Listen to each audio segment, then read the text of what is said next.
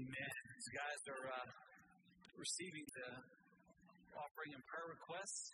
Uh, remind you kind of where we are, what's going on. We're finishing up a series this week on uh, relationships, talking about getting relational. We talk about the, the things that make relationships great, how we can have them. Next week, we, uh, we're launching into our Christmas series, which is always a blast. And again, not so silent night as we kick off Christmas next week. Really looking forward to that. But today, we're uh, going to finish this series on a rather heavy note. Last week, we were in one of the sweetest scriptures in all the Bible, 2 Samuel chapter 9. And today, we get into one of the saddest sections of scripture in all the Bible, in 2 Samuel chapter 11. And what, what we want to see in this is the reality that we all face. It's very easy to stand in judgment of David and say, shame on him, and say, like the tax collector once, I'm so glad I'm not like David. But that would not serve us well. Let's learn from this so that we can not only provide what is best for our life as we walk in obedience to God, but so that we can develop these great relationships that are such a blessing to all who are around us. To understand that people in great relationships, they do something very simple. They do the right thing. It's, it's amazing to think about how, how much easier, how much better our lives would be if we would just simply do the right thing. And when you talk about doing the right thing, there's a lot, there's lots of aspects to this. One of which is simply being at the right place at the right time. One is simply having an appropriate attitude. We can't always choose when we go through, but we can choose our attitude. It's, it's something as, as, as simple as, you know what, I'm going to obey God no matter what. You know, if we would do that, if we would just be where we're supposed to be when we're supposed to be there, if we would check our attitude and make sure it's God honoring, and if we would decide right now, no matter what it costs me, no matter what it takes, I'm going to obey God no matter what, things would be so much better. And our relationships would be great. What we see in our text today is David doing the wrong thing. And he's doing that because he's at the wrong place at the wrong time. He has the wrong attitude. You go back and you look at 1 Samuel, I'm sorry, 2 Samuel chapter 9, and, and you see a, a, a man who is content. You see a man who is grateful. You go to chapter 11 and you see a man in complacency. You see a man who has a, a spirit of entitlement. See the opposite of what God wants for his children. You see a guy who's just ready to, to make a great fall, and he does. He does not obey God. In his arrogance, he decides he knows better than God, and he thinks he can actually fool God. Let's learn from his mistake. Let's grow from his mistake. Let's walk in the truth that God has given to us in his word that, that we might have great relationships. If you've got your Bible, and I hope you do, let's go to 2 Samuel chapter 11. And I'm going to ask Baylor to come up, and he's going to read for us just verse 1, and then we're going to, uh, God willing, uh, walk through the remainder of the text. Let's all stand together in honor of God's word. Again, we're in 2 Samuel chapter 11. And by the way, as we walk through this, I know there's little ears. This will be rated PG, all right? Uh, but let's start with verse 1. Baylor, go ahead and read that for us. In the spring of the year, the time when kings go out to battle, David sent Joab and his servants with him, and all Israel. And they ravaged the Ammonites and besieged Rabbah. But David remained at Jerusalem. The grass withers and the flower fails, but the word of the Lord remains forever. Amen. Amen. If you would go and be seated. Thanks, man. I appreciate that. So, uh, what's the background of this? Okay. So, David is still king he is experienced and has experienced unbelievable success. He's, he's grown comfortable with it. He's beginning to tell himself, I should have what I want. We got to be so careful when we get to that place in life when we start thinking and start telling ourselves, I should be able to have whatever I want. If that is your attitude, if you're telling yourself that right now, stop. Because you're about to hurt yourself and other people. That's where David was. He uh, has established his kingdom, but there are still threats. And one of the things that we need to understand as followers of Jesus is that there's always going to be a threat. So long as we are not in heaven and we're, we're walking in exiles here on this earth, there's always going to be threats to us. Our flesh and the world and the devil are always pursuing us. We can never be complacent. We must always be battle ready. David was not. He was not battle ready. He chose to do the opposite of what he was supposed to do. He was not where he was supposed to be. He was not smart. He was allowing himself to be in a place where he would be tempted. Not only was he in the wrong place, but he allowed his eyes to go to where they should not have gone. And he sins. Not surprisingly, he sins. But his sin, his son, his sin does so much more than just hurt him. And here's what I want us to be warned with today to understand. Our sin does not just impact us. Think of the people you love the most. Your sin will impact them the most. You heard me say this for many, many years. Sin always takes you further than you intended to go, costs you more than you wanted, wanted to pay, and gives you less than it promised. That's a fact. Uh, Pastor Justin over at the Redeemer site, he, he sent me a sermon yesterday, and uh, I, I love the way he says it. He says, Imagine sin is for sale on Amazon. All right, on Amazon, it's going to say, This is awesome. This is great. You got to have it. You want it. Get it. It should be yours. But if you would click on the review section, where people share what happened when they bought the, the, the, the product, they would say, Don't buy this. Don't get it. It doesn't work.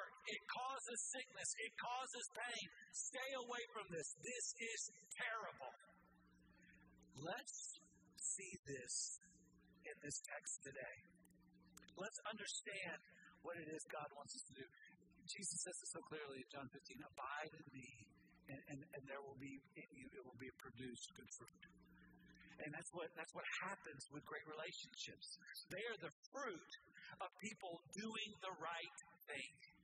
So, what does it mean to do the right thing? Let's just look at a few things that we can see in our text today. The first is this doing the right thing requires responsibility. You got to be responsible. David wasn't doing what was blessed and responsible as king. You see in verse 1 there, in the spring uh, of the year, the time when kings go out to battle. So, the springtime is when kings, having wintered and, and, and been able to heal from their wounds, they go out to battle. They lead the armies in battle. David is not where he's supposed to be. He's supposed to be out fighting the fight. Instead, he's back home, Jerusalem, taking a nap. He was not where he was supposed to be. You know, one of the fundamental aspects of being a follower of Jesus is understanding that we are stewards. Everything that we have that is good comes from God. Everything. And we are stewards of it. Please understand, we don't get to keep any of this. It all goes back to the Maker. Now, what we do have to do is we have to give an account for it. So if you are a blood bought child of the King of Heaven, please understand you do not belong to you anymore. You have been bought with a price. 1 Corinthians chapter 6 says it as clear as can be. Or do you not know that your body is a temple of the Holy Spirit within you, whom you have from God? You are not your own. You were bought with a price. So glorify God in your body. Your life has been bought by God. And now He He owns us. We are His servants. We are His stewards. We are His children, admitted into His family. And the blessings, oh, the blessings. He's going to hold us accountable for every one of them. Look what it says in, in uh, what is it? Yeah, Romans 14 12. So that each of us will give an account of himself to God. I want you to think about this, believer. Believers, I'm talking to you. When you have to give an account to God for your resources. And when I say resources, I, I mean more than money, although that's a big part of it. Your time, your emotional energy. How will you be found? Will you be found faithful? Will you be one who hears, Well done, good and faithful servant? I gave you this much time. I gave you this much emotional energy. I gave you this much money. I enabled for you to be able to have this kind of living. I know there's something that was my money. I earned that money. You sure did. Who gave you that brain? Who gave you those hands? Who was it that saw fit to have you be born in this country with that family so you could get that education and have all that you have? Let's not forget who is the author, who it is is the maker, who is it that owns it all. It ain't us. We will have to give an account to the one who owns it all. How's that going to go? What kind of steward have you been with your resources? How have you treated those who are dead in sin and oppressed? Have you shared the hope of the gospel with them? Have you prayed for them? Have you put that kind of time and emotional energy into them? Have you invested in them and invited them to come and know Christ? Come and invited them to be in the atmosphere of this place of worship so they can be with our family and, and see what it feels like to stand in awe and worship and praise and be encouraged in the truth of the gospel? How have you treated God? How do you treat God? Are you in awe of Him? Do you reverence Him? Do you think of Him often? Or is He just a part of your life? Is He just a little bit of your Sunday mornings if you don't have anything else better to do? Is He just kind of whatever's left over if there happens to be a chance that you might happen to think about Him? Oh, I, I listen to Christian radio. Good for you. Is that what you're going to tell the Almighty? You gave me this time. You gave me this energy. You gave me these words. You gave me yourself. He's going to hold you accountable for how you treated yourself and other people. Did you love your neighbor as yourself? Did you receive the love of God and allow that love to define you and then give it to others? You're responsible. Let me ask you something. Are you being responsible with your blessings? Doing the right thing requires responsibility. Secondly, doing the right thing, it restricts temptation. It restricts it. Now, we will always be tempted no matter where we are. Temptation is limited when we are doing the right thing. If David hadn't been in the city on the roof looking around at the time when women would typically bathe, he would not have been tempted. Have any of you all noticed in the last five days you've eaten way more than you probably needed to? How many of you would say, I have been overly tempted in the last few days? Yes. You know, I, I, we're about to walk into a season of temptation. I'm talking to this guy. All right? Right now, my birthday was a few weeks ago. I've got at least 10, at least 10 pounds of M&M's waiting for me because y'all love me so much. And you're good to your pastor. We are going to have cookies around here like nobody's business. It's going to smell so good almost every day. You know what I got to do? I got to stop. You know what they say? In the next six weeks, the average American will gain six pounds. If you want mine, you can have it. I'm going to try to avoid that temptation. Many are going to be tempted to go into debt this, this year. I, I noticed a, a, a quote, couldn't believe it, that there's a large percentage of Americans who have yet to pay off last Christmas. There's a lot of folks that are right now about to enter into temptation to buy stuff they don't need to buy. Everyone's tempted.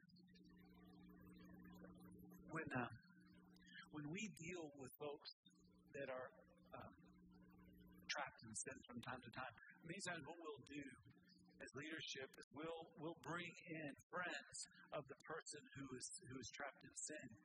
And it never fails that some, sometimes one of those friends will come to me and say, I can't believe that this person has done this. It would have never dawned on me to do something like that. And I always want to say, no, no, I don't always do it. Sometimes I say, well, what would it dawn on you to do? What I'm asking there is, what are you tempted in? See, we're not all tempted in the same things. And what's easy to do is to look at someone like David and say, what an idiot. I would never do anything like that. Well, good for you. What would you do? What are you liable to do? When it comes to sin, we need to understand three things, okay? First of all, what tempts us? What tempts you? What are you most likely to fall into? Some of you it's lying, some of you it's greed. Some of you it is it's it's lust. Some of you it's it's it's unforgiveness. I, everyone has a point of temptation, a very serious point. What are you most tempted? When are you most tempted? When is it that you are most likely to fall into that? And how can you best avoid that temptation? We have got to be smart. We, we've got to be resourceful. And if we're doing the right thing, if we're where we're supposed to be with the attitude we have, saying, I'm going to obey God no matter what, we can reduce temptation. Now, we will always be tempted, but we need not be tempted as much as we often are. You got to do the right thing. You've got to have responsibility. You've got to take that on. You've got to restrict temptation. Third, this is crucial. Got to respect accountability. Doing the right thing respects accountability. David blew this off. David had blessed accountability. Uh, you know, let's look at verse 3. I want to really pay, pay close attention to this. I want you to see this, what David did here. And don't do this. This question right here, I, I love this. And one said, I don't know who that one is, but I can't wait to meet him in heaven. Because this is a good one right here. What this one does right here is, is so, so kind. It is so loving. So here's David. He sent and inquired about the woman. And one said, Look at the accountability in this question. Is this not Bathsheba, the daughter of Eliam, the wife of Uriah the Hittite? Now, why is that loaded? Because he's saying, King, is this not Bathsheba, the daughter of Eliam. Now, who is Eliam? Got to go back and research this, but go back to uh, not now, later, chapter 23, verse 34. Eliam was one of David's mighty men.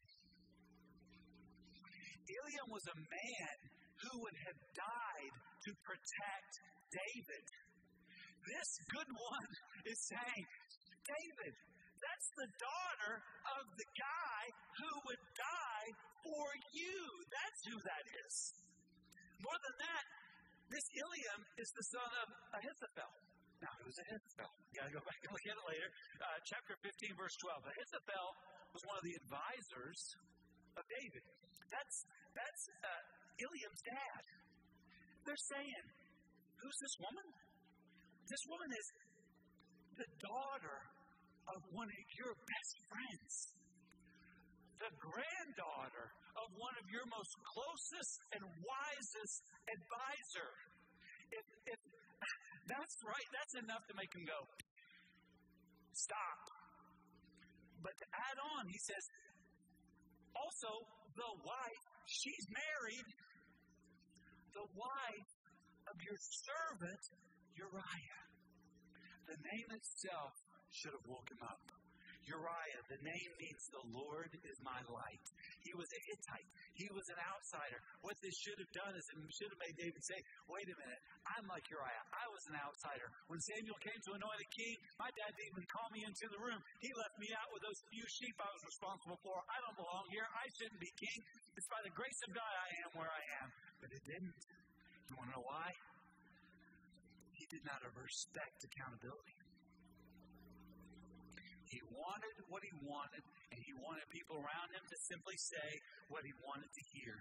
Friends, we've got to have accountability.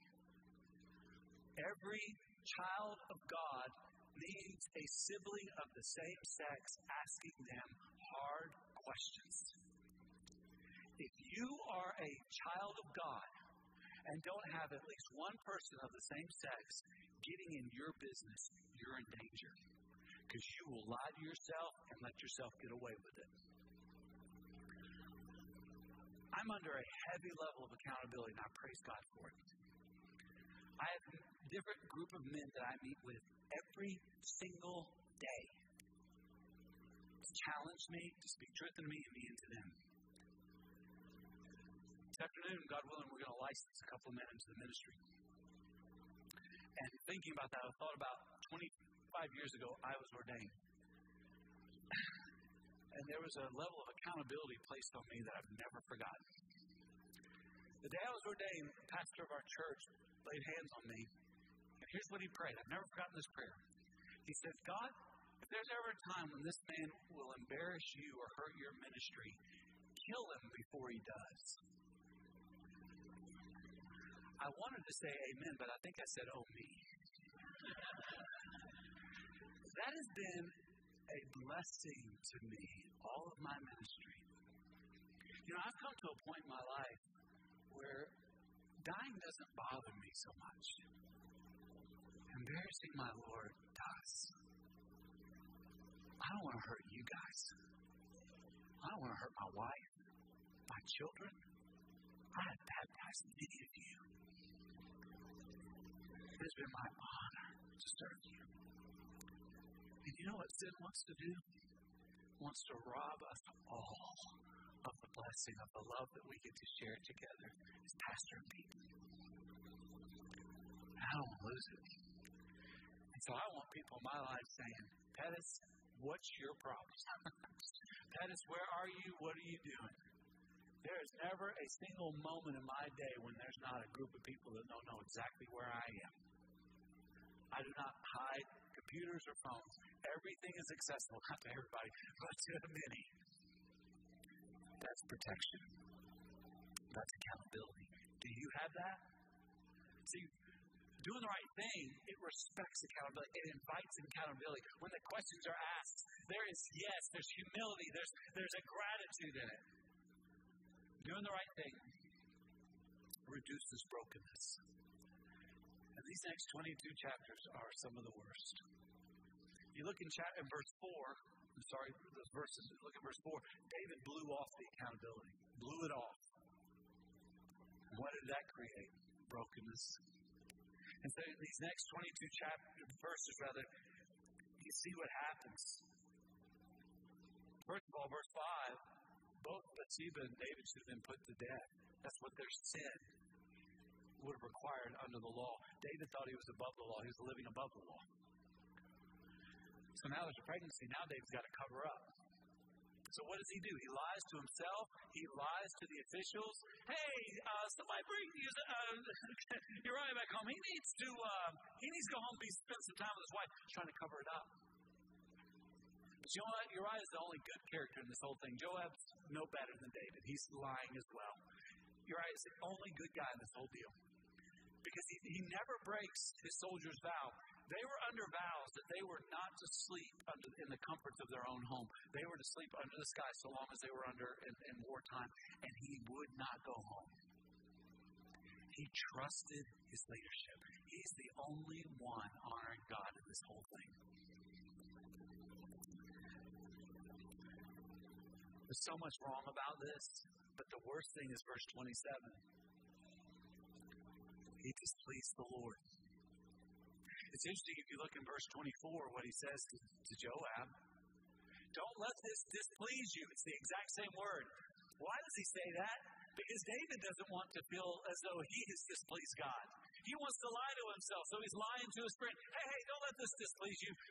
You can lie to yourself, you can lie to other people. God doesn't buy it. And don't forget, look down at verse 24. This didn't just kill Uriah, it killed other men, sons, daddies, buddies. Families received word that day that their loved one had been killed. And why? Because of the sin of David. Your sin has a ripple effect.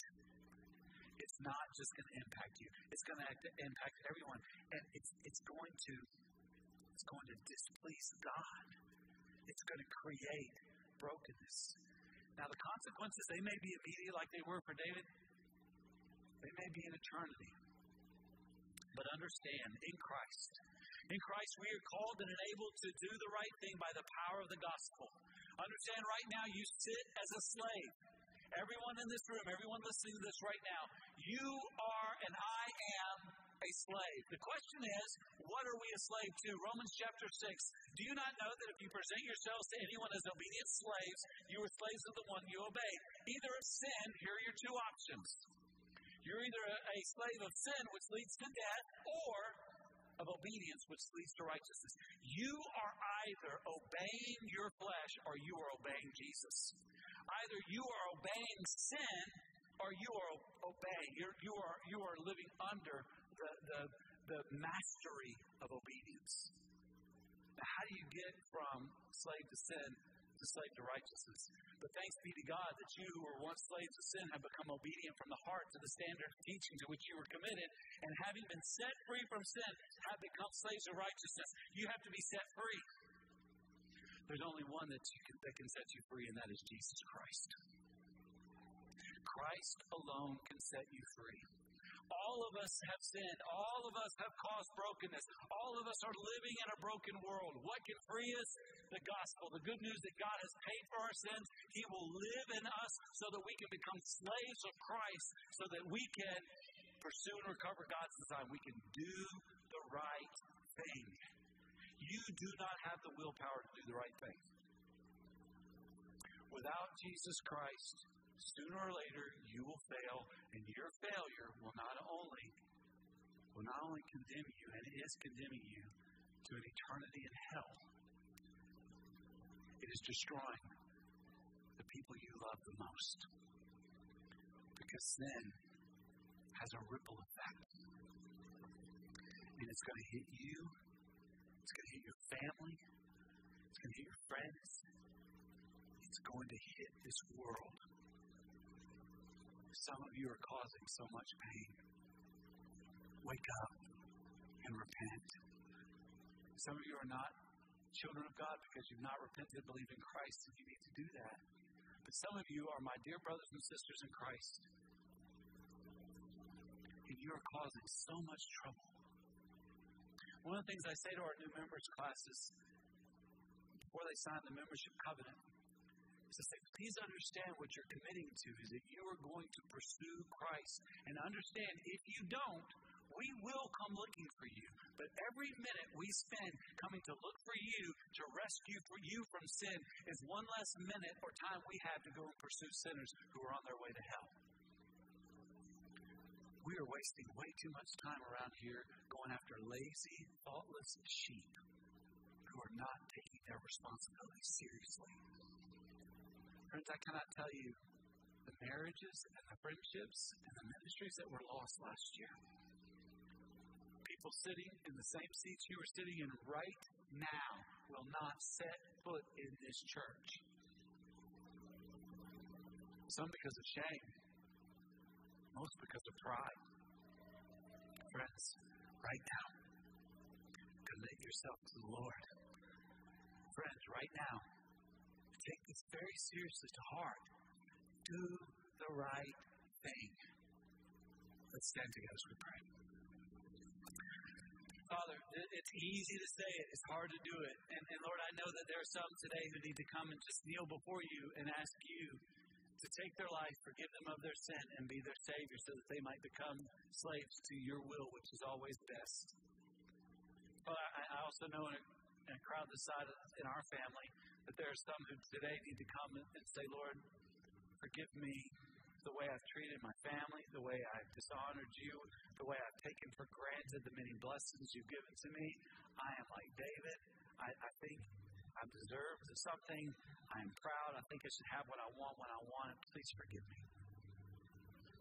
And Lord, there are some today, they know of marriages that are falling apart and friendships that are failing, ministries that are being lost because of sin. God, as they come to voice to you your divine intervention, please show them favor.